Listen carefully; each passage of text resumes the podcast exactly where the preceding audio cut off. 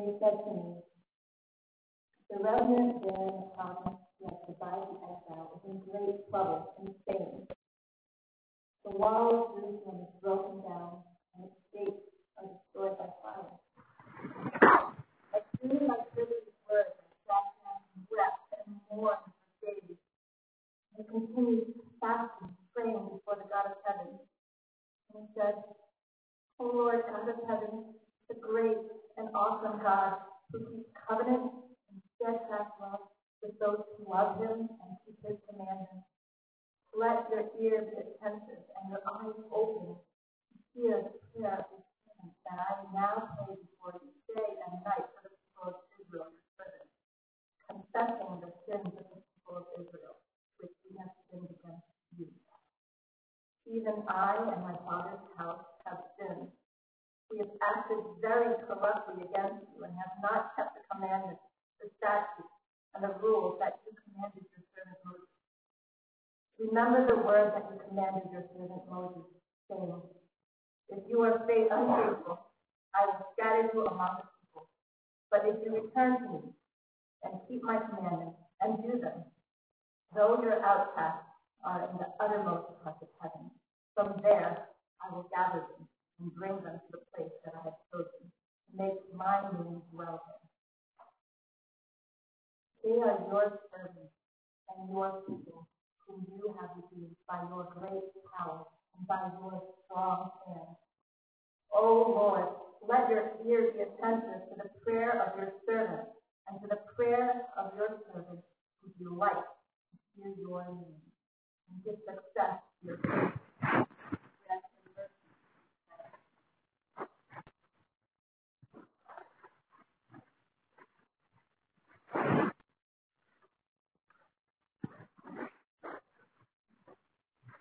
Starting um, the book of Nehemiah, and as uh, Vanya just read to us, we see a man who is so broken over the sins of his people that it causes him to even confess his own personal sin. Um, and he actually prays for something that I don't know about you, but for me has been, in my younger years, something I embraced, and as I got older, I started to avoid. What I'm talking about is success.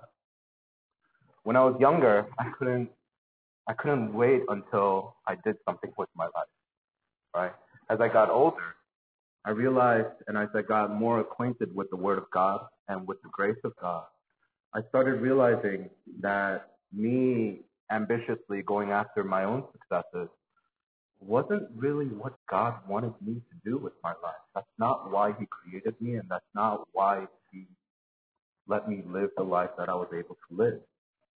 Now, you can, as a Christian, you can think about success, and you could take two very extreme views. The first one, you, many of you have heard of it, is called prosperity gospel. And what the, prosper, what the prosperity gospel teaches is that if you obey God enough, he will make you rich, and he will make you healthy. He will take care of you, and all everything that you want or ever dreamed of, you can realize that those dreams will come true. The other extreme is the poverty gospel, where you where you have to be poor in order to be holy. You have to be poor in order for you to have a right relationship with God. And the problem with these two approaches is not only the fact that the scripture never teaches any of these, but the fact that it bases its reason for blessing or for holiness or whatever goal you want to get to, it bases it not upon Christ and upon the character of God and, and his work, but it bases it upon something that God has created, mainly prosperity. Um, and that's the problem. Now, when you look at the Bible, there are a lot of verses that talk about success, actually, in a positive way. Now, many of you are acquainted with uh, teachings that say, you know, um, that warn against the desire to become rich, right, and fall into that temptation. But how many of you guys are aware of verses in the Bible that actually talk about success in a, in a positive way, in a good way. Let me give you some examples. In First Samuel eighteen, it says, "And David went out and was successful wherever Saul sent him." Uh, First Samuel eighteen, continuing into verse fourteen, "And David had success in all his undertakings." In Psalm one eighteen, there's actually a prayer that says, "Save us, we pray, O Lord. O Lord, we pray, give us success." In Genesis thirty-nine, it says that the Lord was with Joseph, and he became a successful man. How do we understand these verses? Uh, years back, there was uh, something called the Prayer of Jabez, and that was really popular because people looked at that very short prayer and knew nothing about this man, because the Bible really didn't give much information, any information about this man besides the fact that he prayed for success. Um, but of course, you know, we in America who love success, you know, America embraces this kind of verse and just, you know, runs with it. Now it's in the Bible. How do we get a more biblical and balanced understanding of success, where we're not trying to chase after prosperity gospel, but at the same time, we're not trying to go to poverty gospel as well? See, both of those kind of gospels, they're not really gospel because they're not centered upon Jesus Christ and the cross. They're centered upon prosperity or the lack thereof. And so that kind of gospel is no gospel at all. So how do we come to a more biblical and balanced understanding of success, where we can acknowledge that it's God who gives success and the fact that we shouldn't make success with God as well? Let me give you a list of eight lies that Christians believe about success that was on the gospel code. These are the eight lies. I'm not going to explain it. You guys can look it up. Just Google eight lies Christians believe about success, and you'll find it. Um, bigger is better. God's blessing is tangible. God helps those who help themselves. You are what you make of yourself. Suffering is a sign of failure. It feel, if it feels good, do it. Believe in yourself, and anything is possible. And the last one, only trust what you can see. You see, these are lies that Christians believe. And as far as what, what, what is meant by these statements, well, if you read the article, it explains it to you.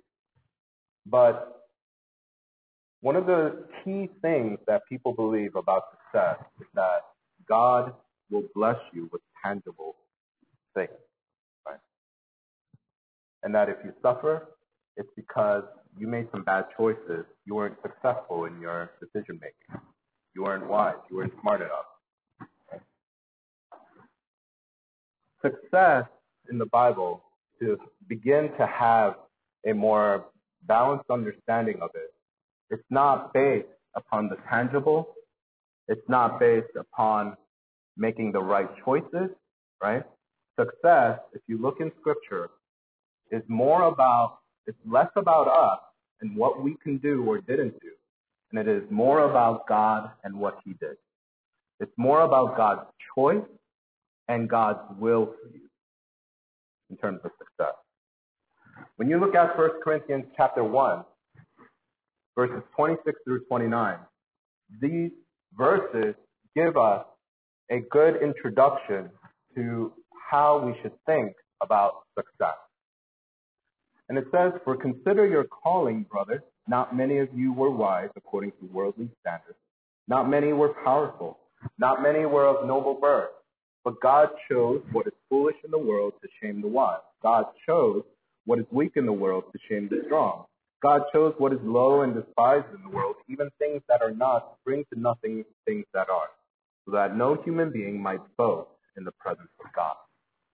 The clear emphasis of those verses is not about, are you shamed or are you strong? It's not about, are you despised or are you loved? The emphasis in this passage is not whether you are of noble birth and you have great pedigree or not. The emphasis is that God has chosen certain people to be in a certain place in life. And so the emphasis of these verses is less upon what your life looks like physically and in the eyes of other people around you, and it is more about what God's will is. It's about his choice. And that provides a foundation for understanding a biblical view of success. Now, here in this passage that we just that Vanya just read for us, we have Nehemiah, and he's going to undertake the rebuilding of the wall of Jerusalem because it's been destroyed. And he's very discouraged by it because the people are discouraged. And at the end of his prayer to God, he asks for success. Right? So we can already know, just from this passage, just by reading it, we already know that success can be a good thing. Right? It can be a good thing. And I want to show you, I want to walk through you, through. I want to walk with you through this passage. But I want to focus on two ideas that come out. Number one, why people long for success. There are a lot of reasons. But from this passage, the main reason why Nehemiah longs for success is because of the experience of discouragement. Isn't that true? Even for our lives? Don't we long for success because we have experienced in the past some sort of discouraging situation or circumstance about our lives, and we want to change that? You know, I always constantly hear, and I agree with it, that America is a very special place because it's a place where your dreams could actually come true if you work hard enough. It's not the case in every country. But in America, that's one of the blessings we have, is that you can work hard and you can do something with your life, right? But the problem with that statement and that worldview is it's too simplistic because it leaves God out of the picture, but we won't get into that. The reason why Nehemiah ask for success is because he was human, just like we're human, and he was discouraged, and his people were discouraged. I want to show you what it feels like. I want to try to picture for you, illustrate for you what Nehemiah was feeling, because as, as we were reading through this passage, you see a lot of emotion. You see a lot of inner turmoil and turnings of the heart and struggles that Nehemiah is going through. And I want to show you exactly what he was feeling. Or at least I'm going to try. What discouragement was Nehemiah experiencing at this time? Well, let's just look at what he says. He says, he talks about a remnant, right? The remnants there in the province. This is the report he's hearing, right? There's a remnant. What's a remnant? A remnant is a remaining group of people. Now, they were, they were exiled, right? They were living in a foreign country, and they, they're coming back to Jerusalem for the first time. You know what this is like? This is like the life of a refugee. We have a community here in the Atlanta area for refugees. I don't know if probably, probably many of you do. What is it like to be a refugee? I mean, for us, it's probably hard to imagine. But a little bit more removed, all of us here, I believe, can relate to the life of being an immigrant, right? Very similar. He was discouraged because he was lonely. It's lonely being a refugee. It's lonely being a remnant because you're the only one left, it seems like. Those of you who grew up in neighborhoods where you you didn't have people like you, there's loneliness there. So he was na- he, there was a national loneliness for Nehemiah, but there was also a spiritual loneliness. You ever feel like you wanted more? You wanted to grow. You want more of God. You want more of His Word, but everybody around you just didn't want that. You ever feel that way? It's called being spiritually lonely. That's called being a remnant, right? Where you want to talk about the things of God. You want to have a conversation about faith and even predestination and hell and heaven and salvation and assurance. But you just have no one to talk to. and you feel all alone.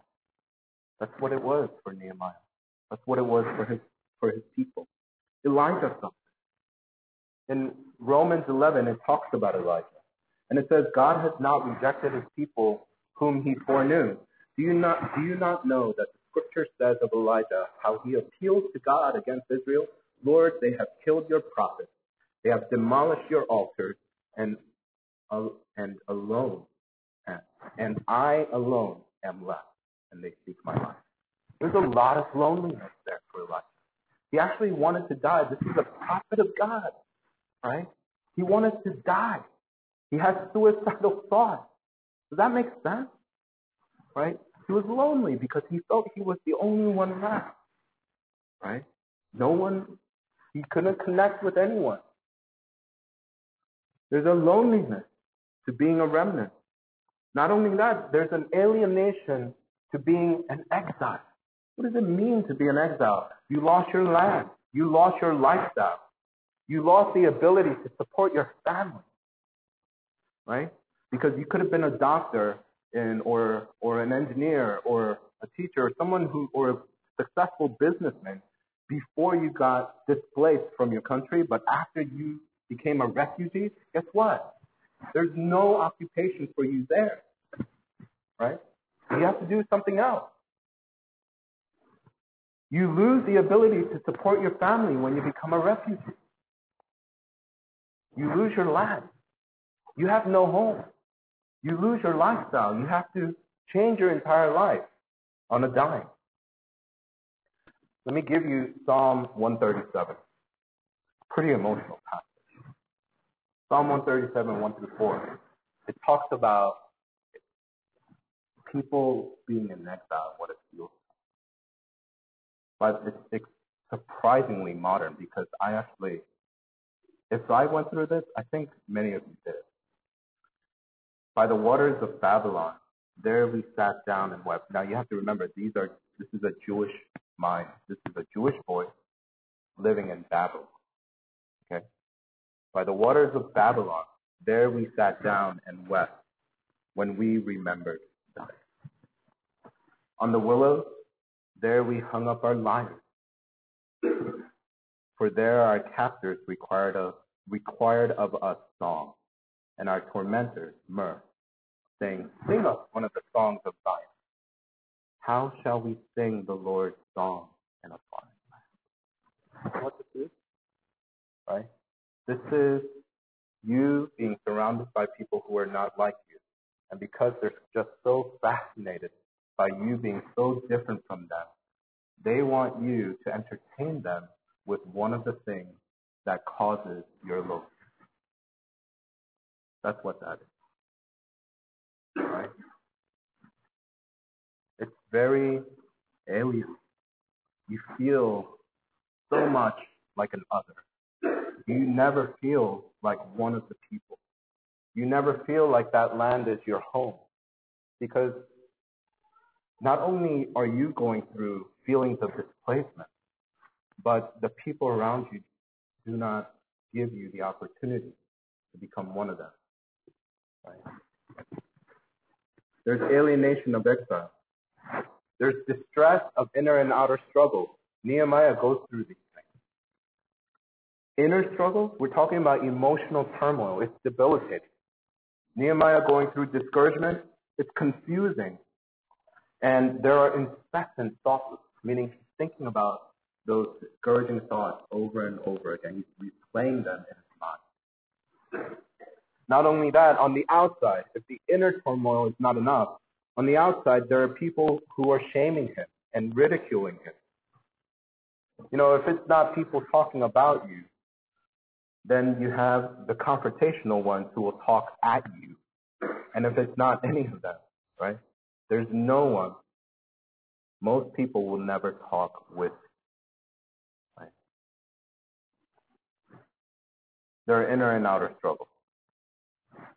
Not only that, the walls are down. The walls are destroyed. And back then, for an ancient city, having city walls that are standing strong and a gate that worked was everything. It was national security. There was real possibility of being invaded and ravaged every single day that there was no wall, no gate. You could be invaded by anyone. And if you weren't living closer to the center part of the city, you were even more at risk.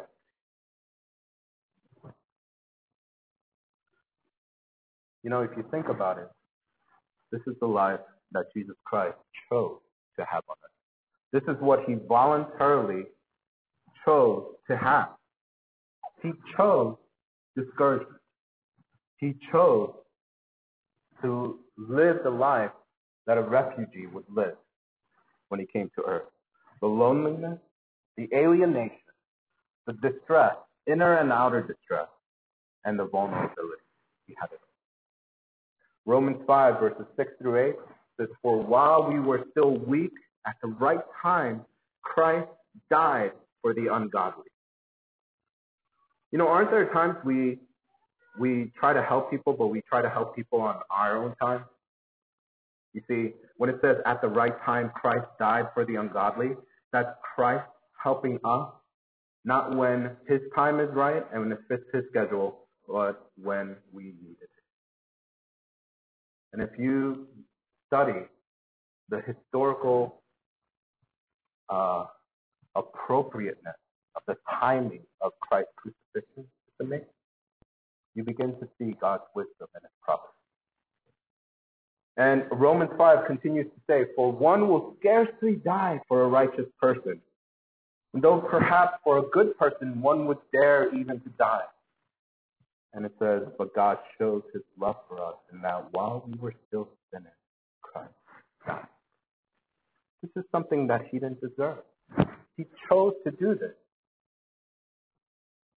He chose to take on this discouragement, the loneliness, the alienation, the distress, the vulnerability.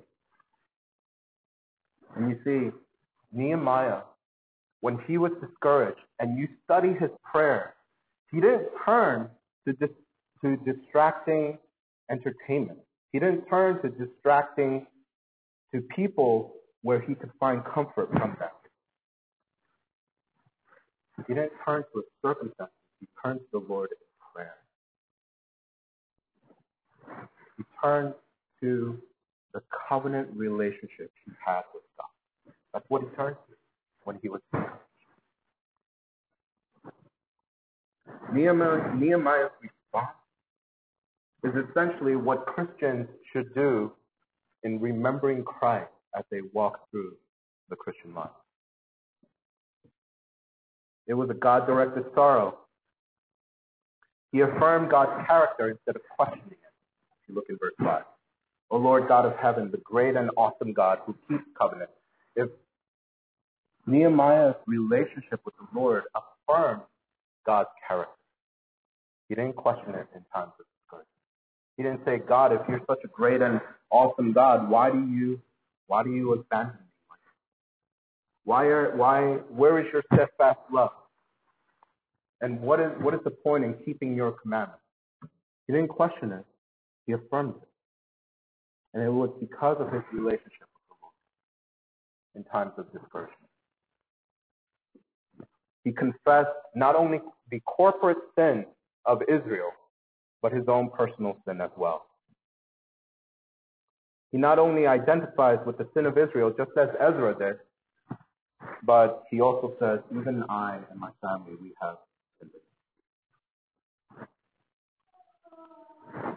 See, when he saw the weak, the the sinful practices of God's people, he didn't just remain there and just judge. In his mind, it caused him to reflect on his own sin. And not only to internally reflect on it, but to verbally confess it before God. And he asked God to hear him. And he asked God to grant him success. Now, this is very important when it comes to success. All of this is very important. Discouragement will cause us to desire success and to chase after it, because we want to get away from the loneliness. But Christ runs to the Lord. We want to get away from the alienation and surround ourselves with successful people who will make us feel like the law. Christ left the success and perfection of heaven and ran to being alienated. In discouragement, we desire to escape distress, both inner distress and the outer distress that people would put on us. But Christ embraced. He left the glories of heaven and the peace of heaven and embraced the distress of a suffering servant. Leaving the protection and perfection and the greatness of heaven, where no one can challenge the security of heaven, he left it all in order to make himself vulnerable to attack. He let down his guard on purpose, not because he wasn't smart enough and he didn't think it through, but basically because he thought it through. He let his guard down, intentional, while we would run from being vulnerable. That is the life of Christ. And in our discouragement and in our desire to get out of that discouraging state to a state of success, we have to remember the mind and the life of Christ. Nehemiah, the reason why he asked for success was in order to serve. That's why. It was other focus. First God, the other, the first other is God. He asked for success to serve God and rebuilding God's temple. And he asked for success to serve the people. And you see, success is an issue, not about what are the right tasks that you need to do, but about what the right heart is to have. Alistair McGrath, a theologian, he said this: the idea of a calling or vocation is first and foremost about being called by God. Right? Calling and vocation, that has to do with the, the success of what you do in life. It's first and foremost about being called by God, placing the who is calling you as the emphasis, highlight, to serve him within his world. Work was thus seen as an activity by which Christians could deepen their faith. You see, the goal was a deep relationship with God, and success was the means. But the prosperity gospel flips it. The prosperity gospel makes success the goal and relationship with God the means. The use of God. To do anything for God and to do it well was the fundamental hallmark of authentic Christian faith. You see, success was defined very differently. It was about being faithful to God. That's how success was understood. And the reason why you would bring quality work in order to achieve that success was not in order so that that success would bring you other things that you could possess and identify with and find value in, but so that you can serve the Lord. That was the reason. And according to Alistair McGrath, that was the hallmark of authentic Christian faith. You see, when you're faced with discouragement, part of the discouragement you feel in this life is a reminder that you were made for more than an existence broken by sin. You see, when you're faced with discouragement, it's not purely just, how do I get myself out of here? When you are experiencing discouragement, you have to realize that there is a sovereign God who put that in your life. For a reason. He didn't make a mistake. And it wasn't, and it's definitely not about you making a mistake or being dealt the wrong hand. When you have discouragement in your life, God is graciously reminding you that you were made for so much more. You were made for a life without sin. And that's why you're discouraged, because you are a creation made for a perfect world, a sinless world, and you're living in a sin-broken world. That's why you're discouraged.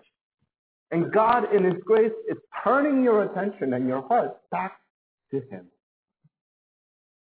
Discouragement is not something that comes because someone else screwed with their life. Sorry for being crude. But I want to be real. Discouragement is not purely because you made some bad moves or you were dealt with a bad hand. The problem with all of those conclusions is that all of those conclusions focus on ourselves or people and eliminate God. That has no place in the mind and heart of a Christian. The discouragement you experience, secondly, you should remember that Christ voluntarily experienced it. Not only did he voluntarily, you see, it wouldn't, it doesn't matter. It wouldn't matter if Christ voluntarily experienced all the suffering and discouragement that we feel if he had no power to do anything about it. He has power to do something about it. And one day, he's going to make it right. All the injustices, all the discouragements, Christ will make right someday. He has the power to do it. And that's why we need to, that's why our minds need to go back to Christ in moments of discouragement. Because essentially, when you deny in your inner person to go back to Christ in your moments of discouragement, you are saying with your action, with your state, Christ is powerless to do anything for us. That's what that is, okay? That's what that is. Every time you refuse to go back to Christ in surrender and dependence upon Him in your discouraging time, it is an affirmation, whether you are aware of it or not, it is an affirmation that Christ can do nothing for you. Success is something we naturally long for as human beings. Okay? There's no fault in that. Sigmund Freud and C S Lewis will say the same thing when it comes to that. Okay? It's not my words, it's Randy Alcorn. He says that C S Lewis and Sigmund Freud, with two very different worldviews, they agree that human beings have a natural desire for happiness.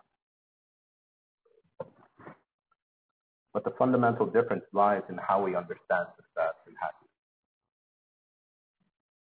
It is never the goal.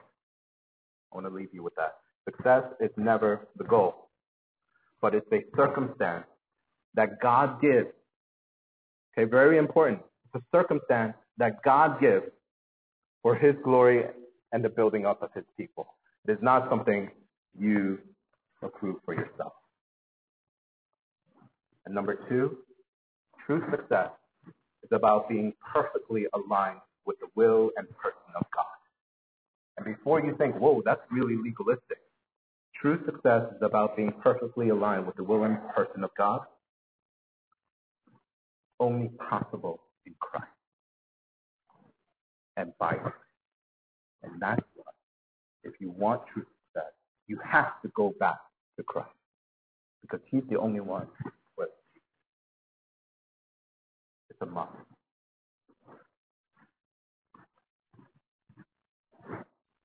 Praying for success is not wrong. We should pray for success. But we have to understand what true success is. We have to realize, we have to identify what values in our lives are mixing with the gospel values and the biblical teaching about success. And we have to kill that sinful self and that sinful heart that is constantly rearing its ugly head to turn our attention away from God and focus upon ourselves. We have to put that to death every day by the grace of God.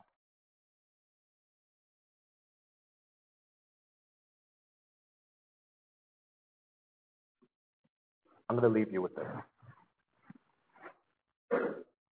When I was in uh, college, I had a friend who was in high school, and he asked me, because he was hearing a lot from his teachers, from his Sunday school teachers, is that, you know, you should chase after God and you shouldn't be so focused on your academics.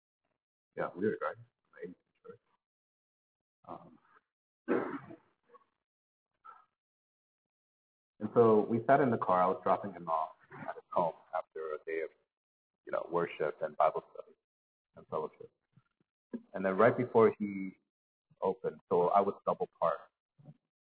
And right before he opened the door to leave, he asked me, um, do you think that I'm sinning if I'm trying to do to be successful in school? Do you think I'm sinning? Because I feel like I'm not being a good Christian from what I'm, from what I'm hearing from people. And uh, honestly, I don't fully remember the exact words that I told him. But essentially, the point was, if you make your grades and your academic career the goal, and you use God as a tool to get those goals, then yes. But if God and His glory and serving Him is your goal, and you use your grades and your academic success to get to that goal, then you're nothing. You're actually being the best Christian that God, by His grace, has made you to um, be. It's very difficult because it's very elusive to identify when our hearts are actually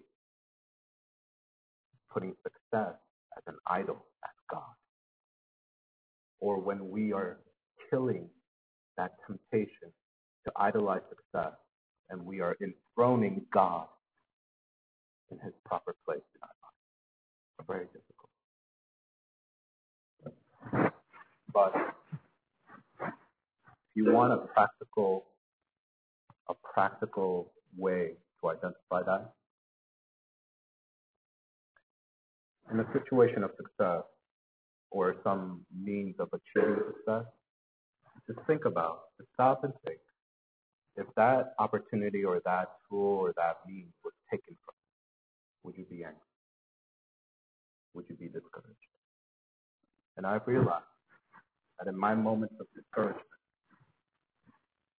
that was God's loving and gracious way of revealing the idols of my heart and ministering to me in His love and in His tenderness. To say, hey, see me more clearly, love me more deeply, and live for me more faithfully. Let's pray. Heavenly Father, we thank You for bringing us together and allowing us